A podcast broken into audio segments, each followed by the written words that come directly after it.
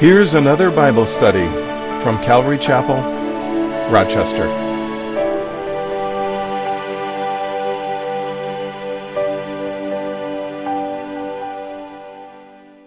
Hey, if you would take your Bibles to Acts chapter 16. Acts chapter 16, that's where we left it off. And I gave a title to this, The Indomitable Paul. Uh, that's probably not a name that you would, or a word that you use very often. Um, it was first used in English in the 1600s as a synonym of wild. So that was when it first meant. So we're not talking about the wild Paul. But over time, the wildness associated with the indomitable developed into a specific kind of strength. And so this word's been around for a while. By the 1800s, indomitable was being used for people whose courage and persistence helped them to succeed in difficult situations. That's why I call it the indomitable Paul, because of his courage and persistence to succeed in difficult situations. Have you ever felt or came across a difficult situation in your life and you felt like giving up? You felt like just that's it, I'm, I'm throwing in the towel. Well, you know, the Apostle Paul, I am sure, faced many things that would cause any other person to say, That's it, I'm done, I'm out of here. I've, I've given it my all, I've tried, and it's just not working. I'm, I'm ready to quit. That was, you know, it's tempting for us. And I'm sure Paul was tempted in the same way, but Paul didn't quit. Paul hung in there, the indomitable Paul. Remember last week in Acts chapter 15, verse 36. It said, Then after some days, Paul said to Barnabas, Let us now go back and visit our brethren in every city where we have preached the word of, God, of the Lord and see how they are doing. They had come back from their first missionary journey. They had been hanging out in Antioch, preaching and teaching the word. They didn't stop serving, they were serving only in a different capacity. And then Paul has this burden he wants to go back and he wants to make sure that those, those baby believers that have just come to faith in Christ, man, I want to see how they're doing. I want to encourage them. I want to disciple them and find out how they're doing. And so, you know the story. Last week we talked about it. Barnabas said, Great, I'll go tell John Mark to pack his suitcase. And Paul said, Whoa, whoa, whoa, whoa, wait a minute. Wait a minute. We're not taking that guy. He ducked out on us before. We're not going to take him again. I don't want him to duck out when I need him most. And Barnabas was determined to take young John Mark. Well, this disagreement over taking young John Mark with them led to Paul and Barnabas going separate ways. Barnabas took John Mark and went to Cyprus. Paul took Silas and started on what is known as his second missionary journey. And they went through Syria and Cilicia, strengthening the churches. And so that was last week. Today we're picking up the story here in verse 1 of chapter 16. Then he came to Derbe and Lystra, and behold, a certain disciple was there named Timothy, the son of a certain Jewish woman who had believed. But his father was Greek, and he was well spoken of by the brethren who were at Lystra and at Iconium. If you will recall, it was at Lystra where the pagans there, spurred on by the Jewish people there, they stoned Paul and left him for dead outside of the city. And I'm going to read that to you out of Acts chapter 14, verse 20. However, so he's left for dead. He's been stoned, he's left for dead. However, verse 20 of chapter 14, when the disciples gathered around him, he rose up and went into the city. And the next day he part, departed with Barnabas to Derbe. And when they had preached the gospel to that city and made many disciples, they returned to Lystra, Iconium, and Antioch, strengthening the souls of the disciples, exhorting them to continue in the faith, and saying, We must through many tribulations enter the kingdom of God. Can you imagine? Paul here, battered, bruised, probably still bleeding. Well, maybe not freshly bleeding, but scabbed over. However, he appeared to the people there, he's saying we must through many tribulations enter the kingdom of God. Here's a man that lived what he was talking about. Verse 23 So when they had appointed elders in every city, uh, in every church, excuse me, and prayed with fasting, they commended them to the Lord in whom they had believed. Now, let me ask you this put yourself in Paul's shoes or his sandals or whatever he was wearing at the time. Put yourself into his situation.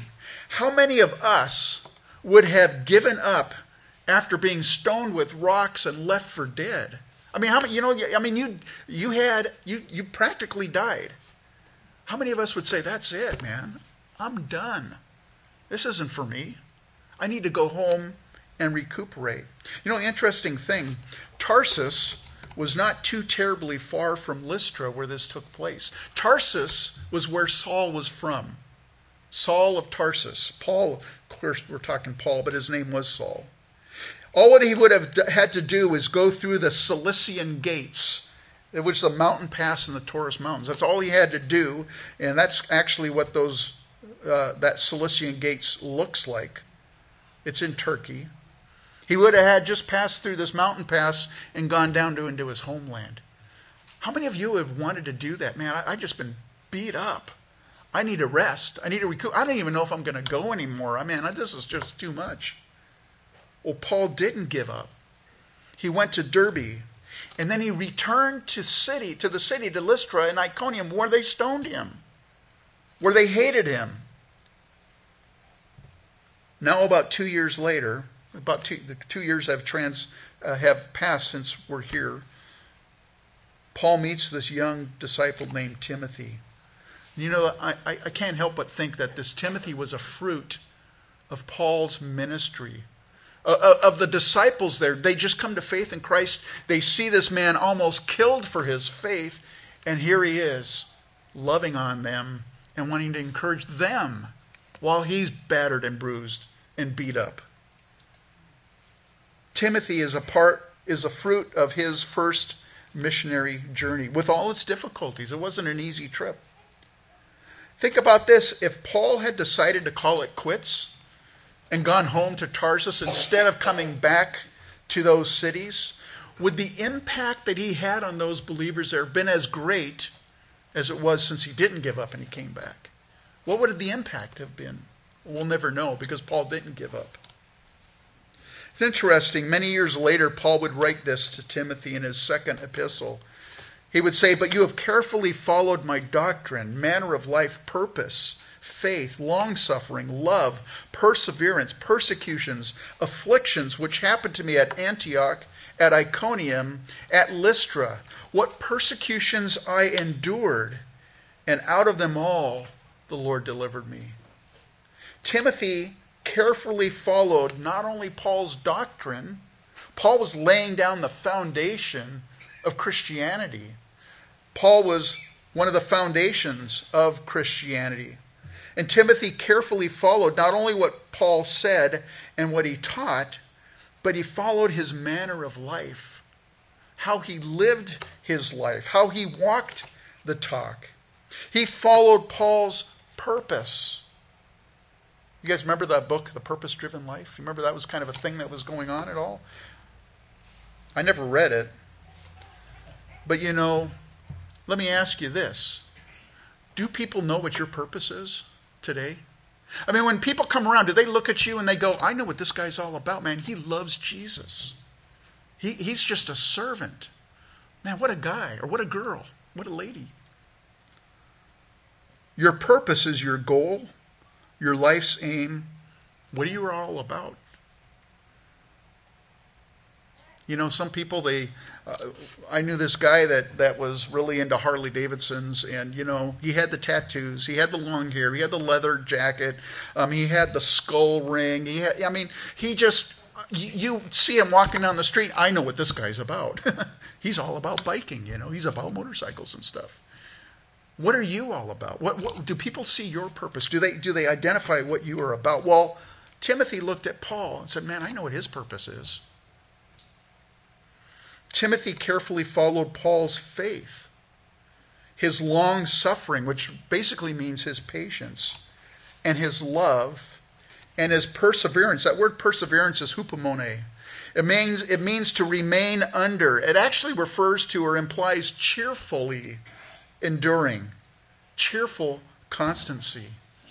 Paul, through all the stuff that he went through, was still cheerful. He still had that joy of the Lord. And then also, Timothy followed his persecutions.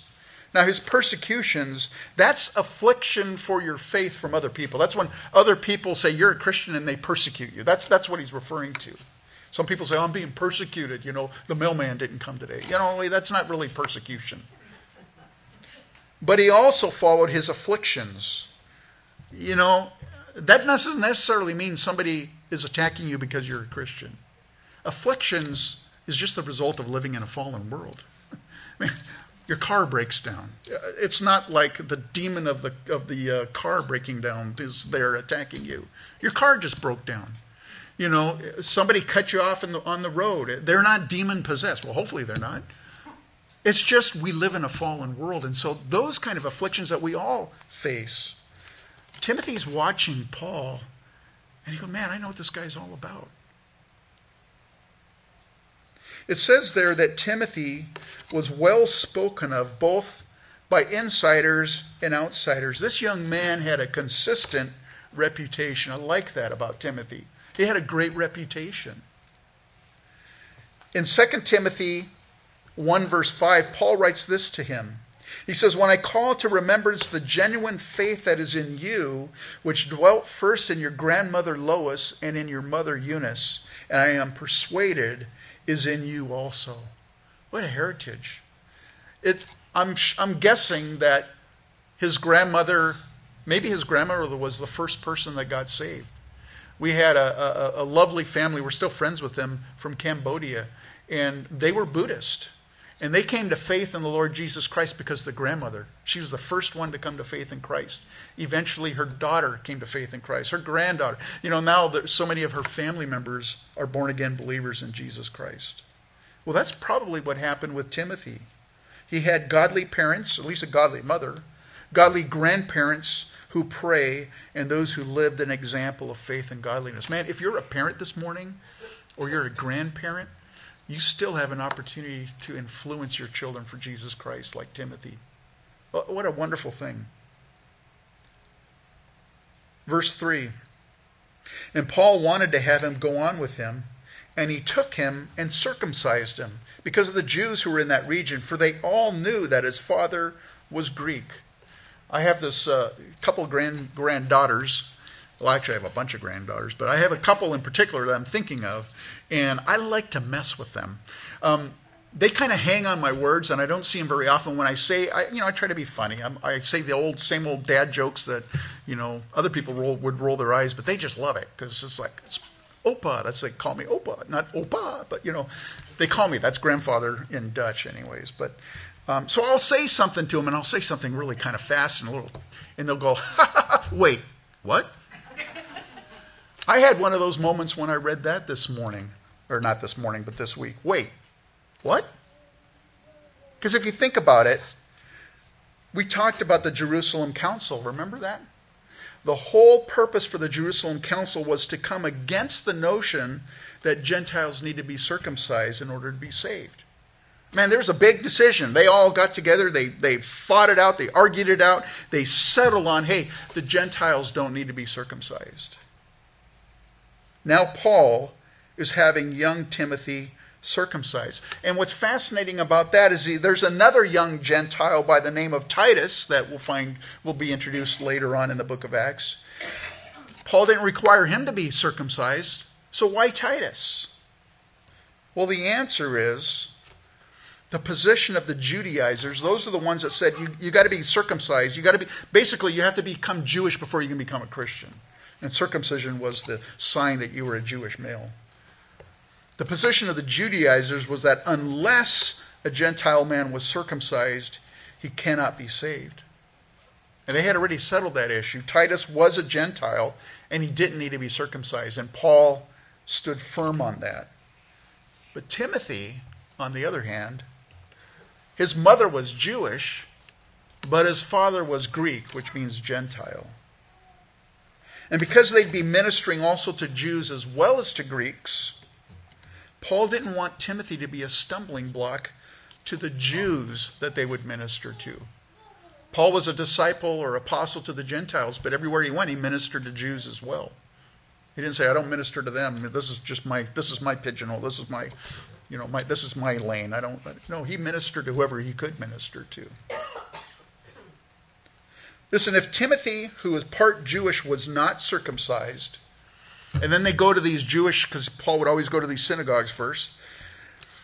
If they found out that Timothy wasn't circumcised and they knew that he was Jewish, it would appear that Paul and Timothy and those men that were with them were rejecting the Jewish faith and the culture in totality. And what that would have resulted in is it would have been a stumbling block for the Jewish people. They would have said, Man, Paul, you, you, you don't care anything about Jewish heritage or history at all. Verse 4 and as they went through the cities, they delivered to them the decrees to keep, which were determined by the apostles and elders at Jerusalem. So the churches were strengthened in the faith and increased in number daily. So they're, they're, dis, they're distributing or delivering those decrees. What decrees? Well, there was three of them. Salvation, the first one is salvation is by grace through faith alone, and it does not require circumcision. I guarantee if you're a Gentile male, that would be good news to you. Yay, I don't have to get circumcised, you know. The other decree, sexual immorality was forbidden. And it was forbidden for all believers for all time. And then the last one, meat offered to idols from animals that have been strangled in blood were all forbidden as food. Not, not because they were essential to salvation, but to facilitate fellowship between Jewish believers and Gentile believers. That would have been a stumbling block as well for the two to come together into one church. You know, it's interesting. Paul would later make a revision to the decrees that were they, they, these decrees were settled by the apostles in Jerusalem, and, and Paul actually made a few changes. One change in particular. It wouldn't be in regard to sexual immorality. That didn't change. That will always be sin. It wouldn't be in regard to salvation by grace through faith alone because there's only one way to be saved. That message never changed, and it's still the same today. It still doesn't change. But he did change the degree in regard to the dietary decrees because he writes this in 1 Timothy um, 4, verses 4 and 5. For every creature of God is good and nothing is to be refused if it is received with thanksgiving, for it is sanctified by the word of God and prayer. So he made a, made a little change to that. Why did he do that? Again, it wasn't essential to salvation. In 1 Corinthians 8, he's dealing with a church that's part of the people, you know, in the marketplace. Um, so the, the, the, pagans would sacrifice and they'd, they'd sacrifice their meat to these gods and then they would sell it in the marketplace and that'd be like going to costco because it was the cheaper prices. You could get you could get a really good deal on on on whatever meat that they had in the marketplace. However it had been sacrificed to idols. And so there were christians that were really struggling with that. We can't eat we can't we can't do, have anything to do with idolatry. And so there was a there was an issue there. Others were saying you know what? What's an idol? It's nothing this is a good buy. I mean, I'm hungry. I like beef or whatever, you know, we're going to buy it. Um, and so there was a big issue. And so Paul addressed that issue for believers. He says in 1 Corinthians 8, verses 1 and 2 Now concerning things offered to idols, we know that we all have knowledge. Knowledge puffs up. Did you get that? Knowledge puffs up. We're talking pride there. But love edifies. And if anyone thinks that he knows anything, he knows nothing yet as he ought to know. Listen, we are saved by grace through faith alone, period. But we're to walk in love with our brother and sister in the Lord. We're saved by faith. Uh, we're saved by grace through faith, and yet we're still to walk in love with our brother and sister in the Lord. Giving up your freedom and rights in order to not be a stumbling block to a fellow believer, it's an act of love. It means you really care about that person. Out of love for the Jew, Paul had Timothy circumcised. Timothy didn't need to be circumcised. It was simply out of love for the people that they were going to minister to because they didn't want to be a stumbling block. And out of love for the Gentile and the Jew, Paul could eat meat that had been sacrificed to idols, but he also could refrain from eating meat if it would cause someone to stumble. He said, Man, I don't even need to eat meat. I'll become a vegan. Vegan, vegan, vegan, whatever they call it. Sorry. you could tell where my heart is. you know what my purpose is. I eat beef. Anyways.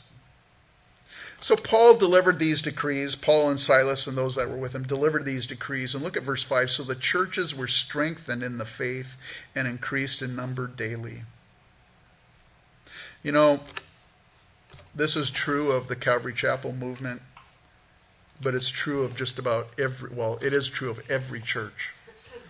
A church will grow strong where faith is professed, where grace is stressed, and where love is expressed. You want a healthy church? That's what a healthy church is. Faith is professed, grace is stressed, and love is expressed. Verse 6. Now, when they had gone through Phrygia and the region of Galatia, they were forbidden by the Holy Spirit to preach the word in Asia. After they had come to Mysia, or Mysia, they tried to go into Bithynia, but the Spirit did not permit them. So, passing by Mysia, they came down to Troas. Now, we're not told how the Holy Spirit forbid Paul and his team to preach the word in Asia. We do know from earlier scripture that Silas was a prophet. So it could have been a prophetic word, a prophetic utterance, but scripture doesn't tell us. So we can't we can't make a presumption. But it's interesting that the Holy Spirit forbid Paul. That's kind of a strong word actually. That forbidden means to hinder, to withhold a thing from anyone, to deny or to refuse one a thing. The Holy Spirit refused to let Paul and his team go into Asia. You know, last week I asked a question. I said this Is it possible to be guided by the Lord through something as subjective as our personal desires? Because you recall, recall that Silas, he just he just decided he wanted to stay stick around in Antioch. It was just his desire. He thought it was a good idea, so he just he just he didn't have a word of the Lord. He didn't have a vision. He didn't have you know somebody prophesying over it. He just you know what I I think I want to hang out here. That was his desire. Can God lead someone through something as subjective as personal desires? And last week I shared a few scriptures. Psalm 37, verses 4 and 5 Delight yourself also in the Lord, and he shall give you the desires of your heart. Commit your way to the Lord. Trust also in him, and he shall bring it to pass. Jesus said this, John 15, 7 and 8. If you abide in me and my words abide in me, excuse me, and my words abide in you, you will ask what you desire, and it shall be done for you. By this my Father is glorified that you bear much fruit, so you will be my disciples. And I answered that question that I had asked rhetorically. Last week I said, if I am delighting in the Lord, if I am committing my way to the Lord, if I'm abiding in the Lord, if the Word of God is abiding in me, then yes, I can be led by something as subjective as my personal desires. Why? Because if those conditions are present, man, my desires, my will is going to line up with God's will. It, it, they're gonna they're gonna mesh. They're gonna they're gonna be perfectly together. My desire will be to glorify God and bear fruit in whatever decision I'm making. The Bible says the answers are yes in those cases. But here we are today, reading about Paul. Paul, for all we know, because we're not told in scriptures, I think he was abiding in the Lord and in his word. I, I, I don't doubt that Paul was backsliding at this moment. Paul was abiding in the Lord and in his word. He was delighting in the Lord. He had committed his way to the Lord and he trusted in the Lord, and yet the Holy Spirit shut the door for Paul and forbid him to enter Asia. Let me ask you this how many of you would have given up at that point? Man, Lord, what, what, what's the deal? Think about Paul for a moment. You know, Paul knew he was called to be an apostle to the Gentiles, right? He, he knew that. When he got saved there on the road to Damascus, the Lord Jesus spoke to him and said, basically revealed to Paul, your life's gonna you're gonna be a disciple or excuse me, an apostle to the Gentiles. So you know that you're called as an apostle to the Gentiles. You've already completed one missionary trip, right? So this is not like new ground. I mean, they're going to a new area, but it's as far as you know, you kind of know the ropes. When I flew into Norfolk for the, and I found out I can't say Norfolk. I get corrected very quickly out there. It's Norfolk. You got, got to be careful how you say it, but you know, you got to say it kind of fast. So I try to say it kind of fast. And anyways, um, you know, when I flew in there, the first, I'd never been there before, and I had to rent a car and drive down to North Carolina and you know there's toll roads and there's just everybody's in flying around there in cars and I'm I'm this guy like I don't know where to I'm the tourist you know I don't know where to turn and stuff and uh, it was kind of aggravating that first week but after that now I've got it kind of down I I'm at the point where I barely I still kind of use the navigation thing on my cell phone but I'm kind of like okay this looks all familiar I, I can do it again think about Paul he's a this is he's already completed a missionary trip so he kind of knows the ropes. He knows what to expect. In those kind of situations, you basically do what you know to, you know to do. I, I know what to do. And the Lord shuts the door, not once, two times. Would you have given up? You know, this situation reminds me of a story that happened to David in 2 Samuel chapter 5. I'm going to read to you out of verse 17 and 20. It says, Now when the Philistines heard that they had anointed David king over Israel, all the Philistines went up to search for David. And David heard of it and went down to the stronghold. Then the Philistines also went and deployed themselves in the valley of Rephaim. So David inquired of the Lord, saying, Shall I go up against the Philistines? Will you deliver them into my hand? And the Lord said to David, Go up, for I will doubtless deliver the Philistines into your hand. So David went to Baal Perazim, and David defeated them there. And he said, The Lord has broken through my enemies before me like a breakthrough of water. Therefore he called the name of that place Baal Perazim. Man, good victory, a good battle. God showed up in that situation. That's like Paul's first missionary trip. He knew what to do. But then we read on in verse 22 of 2 Samuel 5. Uh, 2 Samuel 5. Then the Philistines went up once again and deployed themselves in the valley of Rephaim. Therefore David inquired of the Lord, and he said, You shall not go up. Circle around behind them and come upon them in front of the mulberry trees. And it shall be when you hear the sound of marching in the tops of the mulberry trees, then you shall advance quickly, for then the Lord will go out before you to strike the camp of the Philistines. And David did so as the Lord commanded him, and he drove back the Philistines from Geba as far as Gezer. David was a man who sought a fresh word from the Lord for each and every situation. He didn't assume anything. Man, wouldn't that be great if you and I were like that? We never made an assumption, a presumption. We just, Lord, this is a new. I know I've, I know what happened in the past. Lord, this is a new. Can you guide me? Seeking the Lord. You know, it wasn't just David. Even God's servant, Jesus, is prophesied there in Isaiah 50. It's a messianic prophecy. It says this The Lord God has given me the tongue of the learned that I should know how to speak a word in season to him who is weary. He awakens me morning by morning. He awakens my ear to hear as the learned. And you know, if you're reading through the gospel, you know, you read quite frequently. Jesus got up before the other disciples and he went to pray. He was seeking the Lord. The disciples were like, hey, where'd he go? We got to find him, you know, and they, they'd find him usually. And he had, he had been praying, he had been seeking the Lord. Jesus prayed and asked the Father for direction each morning. He was a man of prayer. So let me just throw this out there. If the Savior, Jesus Christ, sought daily guidance from his Father, how much more do you and I need daily guidance from our Father and from the Holy Spirit? God doesn't want you or me to trust in our past experience. I got this down. I've, I've, i know what this is like. God doesn't want us to do that. God doesn't want us to assume and not to presume. You know, Paul wrote in 2 Corinthians 5 7, for we walk by faith and not by sight. Every day. Think about this. If Paul had, gone, had insisted on going to Asia against the will of the Spirit, I don't think like the Holy Spirit would have struck him down. But I don't think his mission would have been successful, spiritually successful. G. Campbell Morgan said this It is better to go to Troas with God than anywhere else without Him. How true is that? You know, if you read the book of Acts and you read Paul's letters, his epistles, you come to the conclusion Paul was a planner.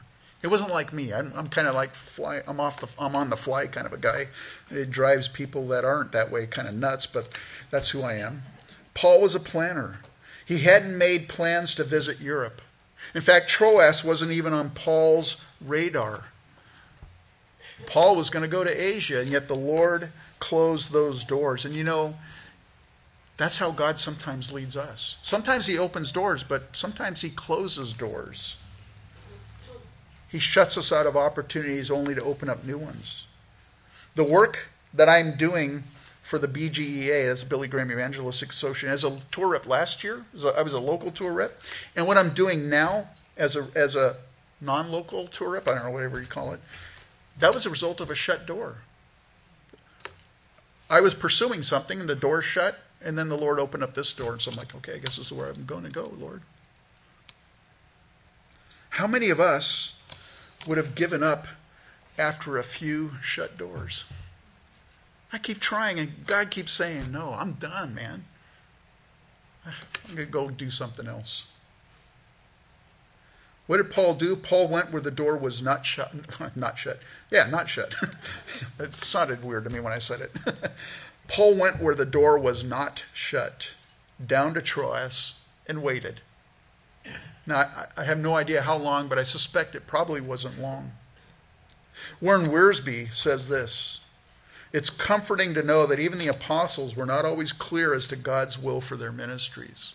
So if you're ever struggling with something, think, man, even the apostles didn't, didn't always have it all figured out ahead of time.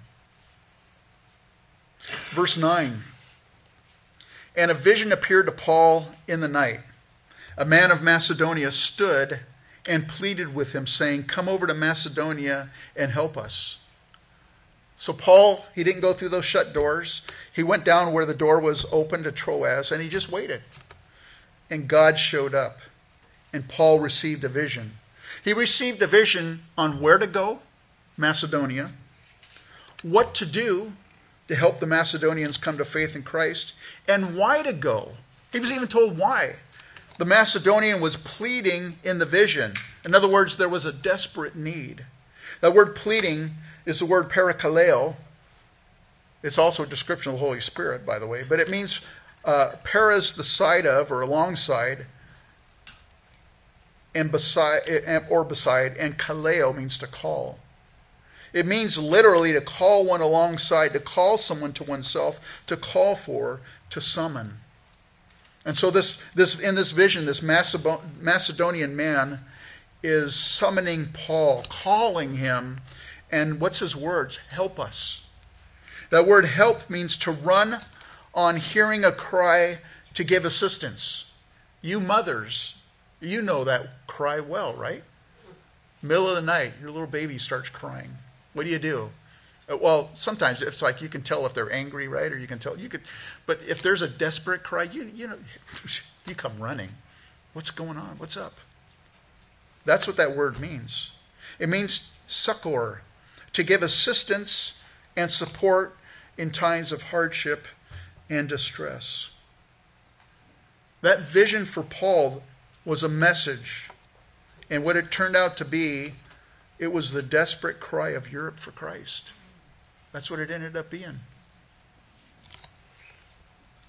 Verse 10 Now, after he had seen the vision, immediately we sought to go to Macedonia, concluding that the Lord had called us to preach the gospel to them. So, Paul received a vision, he shared it with his companions, and they did some spiritual algebra. You guys like algebra? I don't know. They, they did some spiritual ad, algebra. Two unmistakably closed doors plus a vision showing an open door and a desperate need equals hey, I think the Lord's calling us to Europe. Let me ask you this. How many of you here this morning reading this going, man, that would have been awesome to have a vision of the Lord telling me what. Man, wouldn't that be cool to get a vision? Man, this is what God wants me to do. This is my calling in life. How many of us would have liked that? It would have been so cool, right? I'm going to read some to you.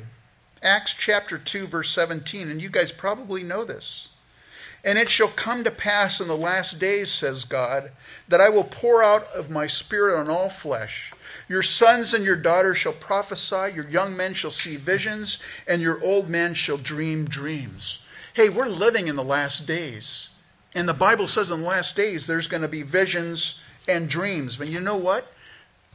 Partially because of that scripture I just read, there is a growing focus on dreams and visions. That's what some people are looking for. I, am looking for a vision to call me, or I need, I want a dream to tell me which way to go, or something. I want to read to you what the Lord spoke to Jeremiah in Jeremiah chapter 23, verse 28. The prophet who has a dream, let him tell a dream, and he who has my word, let him speak my word faithfully. What is the chaff to the wheat, says the Lord? I don't know if you caught that compared to the Word of God, a dream or a vision's chaff. The wheat's, the wheat's what you eat. The wheat's what will sustain you, what strengthens you. Chuck Smith, you guys, some of you saw that movie last night. Chuck Smith said this You may be running around looking for spiritual excitement. It's always a dangerous thing, looking for spiritual phenomena because it's easy to be led astray. The Word of God will keep you on the path. You cannot grow by supernatural phenomena. That's what Pastor Chuck, the movement of one of one of the greatest movements in the in the past century, a, a move of the Holy Spirit, said, "Hey, you can't depend on that. Don't focus on that." Listen, I want to tell you this, and this is just my pastoral advice. If you have the choice between a vision for direction or the Word of God, Stick with the wheat of the word and just stick with the word.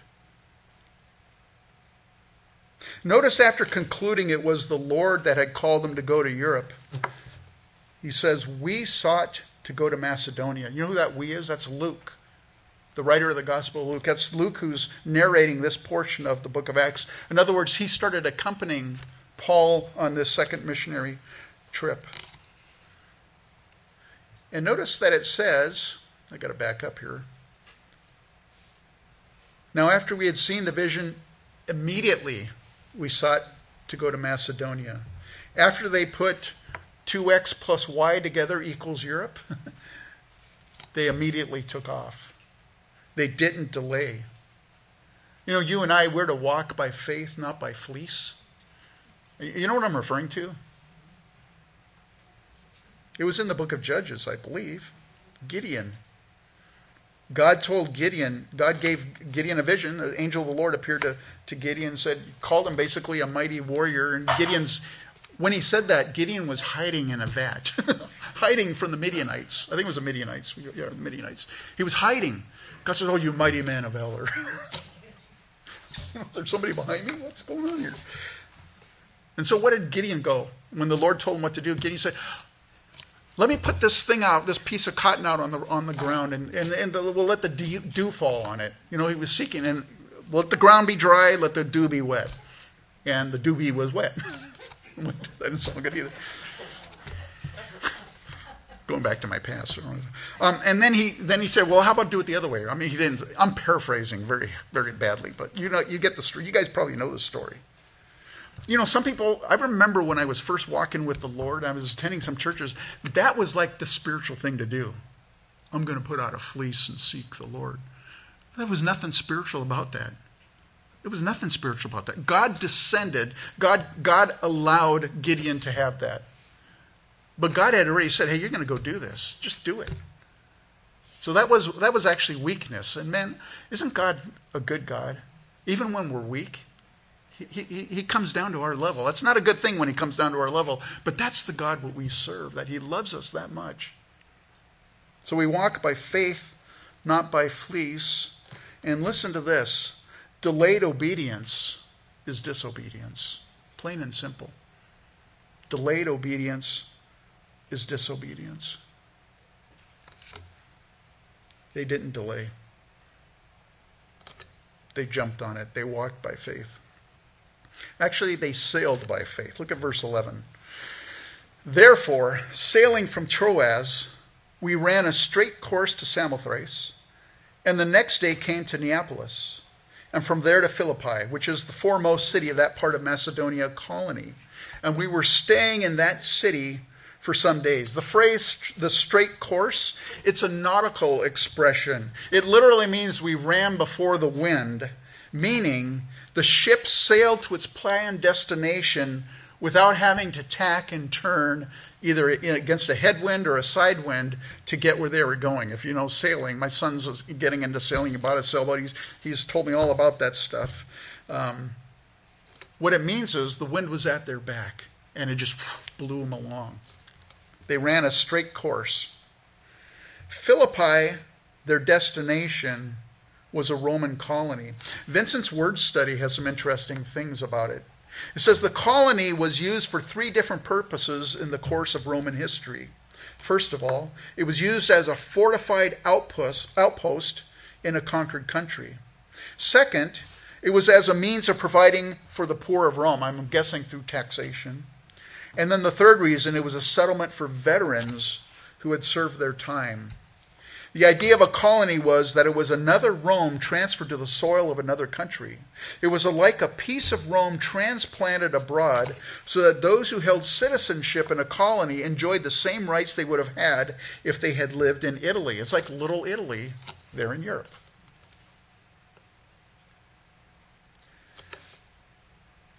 There was a reason why I shared that with you, and we'll get to it in a few minutes. Verse 13. And on the Sabbath day, we went out of the city to the riverside where prayer was customarily made, and we sat down and spoke to the women who met there. Remember what I mentioned earlier? Paul's custom was to preach to the Jew first and then the Gentile, which meant going to the local synagogue in whatever city they were at. And to have a synagogue in the city meant there had to be 10 Jewish men who were heads of their own who were heads of their household. You know what that suggests? That there weren't many Jews in Philippi. This was a Roman colony. The riverside, outs, uh, riverside outside the city was the gathering spot for the few Jews that had met there to pray. It was sort of like an informal synagogue. And it says, We sat down and spoke to the women who met there. There is a, a lot of stuff to unpack in that short sentence. We sat down and spoke to the women who met there. First of all, we sat down is significant. You know, rabbis, when they were in the synagogue teaching, they would sit down, but people would stand up. So if we really wanted to be biblical here, you know, in the first century, I would be sitting on a chair here. You would all be standing up for an hour listening to me. That was the culture. So they're sitting down as rabbis there by the riverside. The rabbis sat and taught, and the people stood and listened. Robertson's word uh, picture says this it was not mere conversation, but more likely conversational preaching of an historical and expository character. And Luke's use of the first person plural implies that each of the four, Paul, Silas, Timothy and Luke preached in turn with Paul as their chief speaker. This is like a synagogue service taking place. They sat down as rabbis do in the synagogue, and look what they did, and spoke to the woman, women, excuse me, who met there. The fact that it says that they spoke to the women that met there indicates that there were no men there, no Jewish men, It's just women. You know, some people struggle with Paul's teachings regarding women and their roles in the church. They say he was a chauvinist. I remember one time we were meeting at the hotel and, and uh, we had a visitor. This is when we were first starting out. And I remember saying, Does anyone have a, you know, want to share some this lady on the back? We should not listen to Paul, you know, and they should go ranting and raving about how Paul is terrible and everything. And some people look at what Paul teaches about women and men. This guy, this guy was a chauvinist. But you know, in Greek and Roman culture of the day, women weren't, women weren't treated with respect in that culture, period. In the Jewish culture, when some Jewish men prayed, you know what they prayed? They thanked God that they weren't Gentiles, they weren't slaves, or women. Talk about chauvinist. On top of that, Paul had been raised a very strict Pharisee, and Pharisees would never lower themselves to teach women. They just didn't do that. That was for the husbands to do. God had transformed Paul. God had changed his heart and his attitude. And when you read some of his epistles, like for example, Romans chapter 16, you'll read about Phoebe, a deaconess in the church, and other women you just don't do it now, but if you're interested, just see how he describes them in the end of the book of Romans. In his letter to the Philippians, Philippians chapter 4, read how he describes Euodia and Syntyche. Paul was not a chauvinist at all. God had transformed his heart. And so they're preaching, they're teaching these women as if they were all in a synagogue together. Verse 14 Now a certain woman named Lydia heard us. She was a seller of purple from the city of Thyatira who worshiped God. The Lord opened her heart to heed the things spoken by Paul. Lydia, we're told, was a seller of purple from the city of Thyatira. She was most likely wealthy. More than likely. Why? Because, again, remember, this is a Roman colony, and there was a great demand for purple fabric because that was used on the official toga at Rome and in all the Roman colonies. There was a need for it. You know, the supply and demand, there was a demand, I guess is the better way to say it. So she probably was wealthy.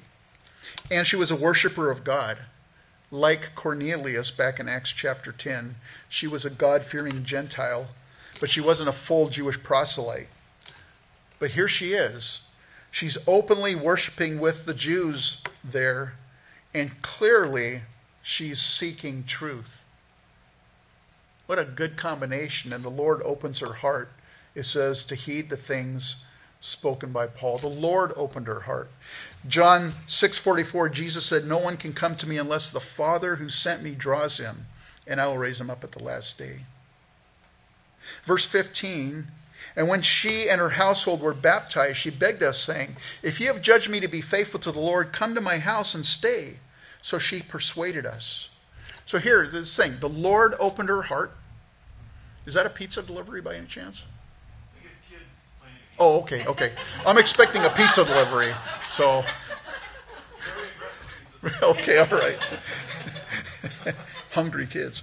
Um, the Lord opened her heart. She believed and she heeded the things spoken by Paul. The Lord did it. She believed and she heeded, and then she and her household get baptized. And the fruit is already evident in her heart. She opens her home to the apostles. Now, for those of you that would prefer a vision for direction, Remember we talked about that? Wouldn't it be cool to have a vision? of God saying, go and preach to the people of Byron or something, you know, like that, or Casson, the, the heathens at Casson. I'm looking at someone. For those of you that would prefer a vision of direction rather than the Word of God, think about this. That vision didn't actually exactly match the reality, it didn't exactly match. Paul was more likely expecting to meet a Gentile male with a desperate need, and instead, he meets a wealthy woman on the outside who would appear to have no need. She's she's loaded, man. She don't need she don't need anything. But the reality was she was desperately seeking God.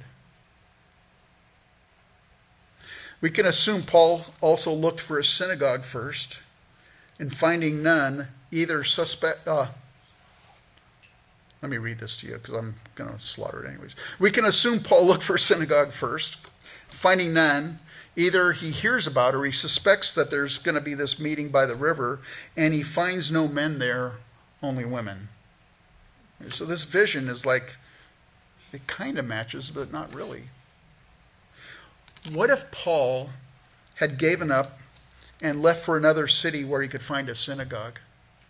Said, well, there's no synagogue here. I guess the Lord doesn't want me to preach here. And he left. What would have happened? What if Paul had insisted that that vision didn't match his reality and he gave up and left?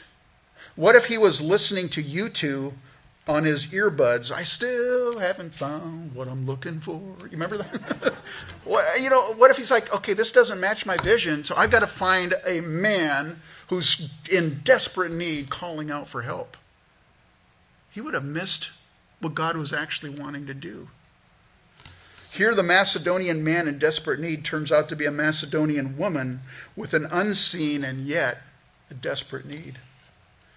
And Lydia becomes the first European convert, paving the way for the spread of the gospel throughout Europe. You know, there have been men that have stepped foot on the continent of Europe that have conquered it. Alexander the Great, right? Stepped on Europe and, and conquered it. Like Alexander the Great. Listen, little did Paul know that with his stepping foot on the continent of Europe, in obedience into God's in obedience to God's guiding, he would be starting the phase of God's plan to spiritually conquer Europe for Christ. What an amazing thing. I am so glad Paul didn't give up. Why? Because I would venture to say most of us are from European descent. And we're the fruit of that obedience of Paul stepping foot in Europe to preach the gospel. Asia, Asia will get Asia will get, you know, there'll be missionaries sent out to Asia. That, that's later. But God had a plan and a purpose, and in His wisdom, Europe was next. Were they recipients of Paul's obedience and his indomitable spirit that was surrendered to the guiding of the Holy Spirit? And so, if you don't catch anything out of this, you, first you can realize I'm not a good singer. But if you don't catch anything out of this, man, this is it. Don't give up. Don't throw in the towel. Trust God. Walk by faith. I'm going to close with this verse. And let us not grow weary while doing good, for in due season we shall reap if we don't lose heart. I'm so thankful Paul didn't lose heart. And what an encouragement for you and I not to lose heart either. Don't give up. Don't you stand? Let's go, Lord, in prayer. Oh, the worship team, come on up. Father, we do come before you this, this afternoon, Lord. We thank you, Lord God, that Lord, we have a lesson, Lord, in reading those things about Paul, Lord. I, I put myself in Paul's shoes and I, I think I would have gave up because I know I know me. Lord, I thank you that he didn't. Lord, I thank you that he continued to trust you and to be led even through closed doors, multiple closed doors to where you wanted him to go. Lord, I don't know what your plan or purpose is for each person in this room, but I know that you do have a plan and you do have a purpose for each of our lives. And Lord, this morning I pray that you would guide each one of us, whether it be by vision or by your word of God, however you lead us, Lord. May we recognize your calling and your leading, and then may we follow it. And may we be obedient, Lord to your call in our lives. So I thank you for your word this morning. In Jesus' name, amen. Let's close with this last song.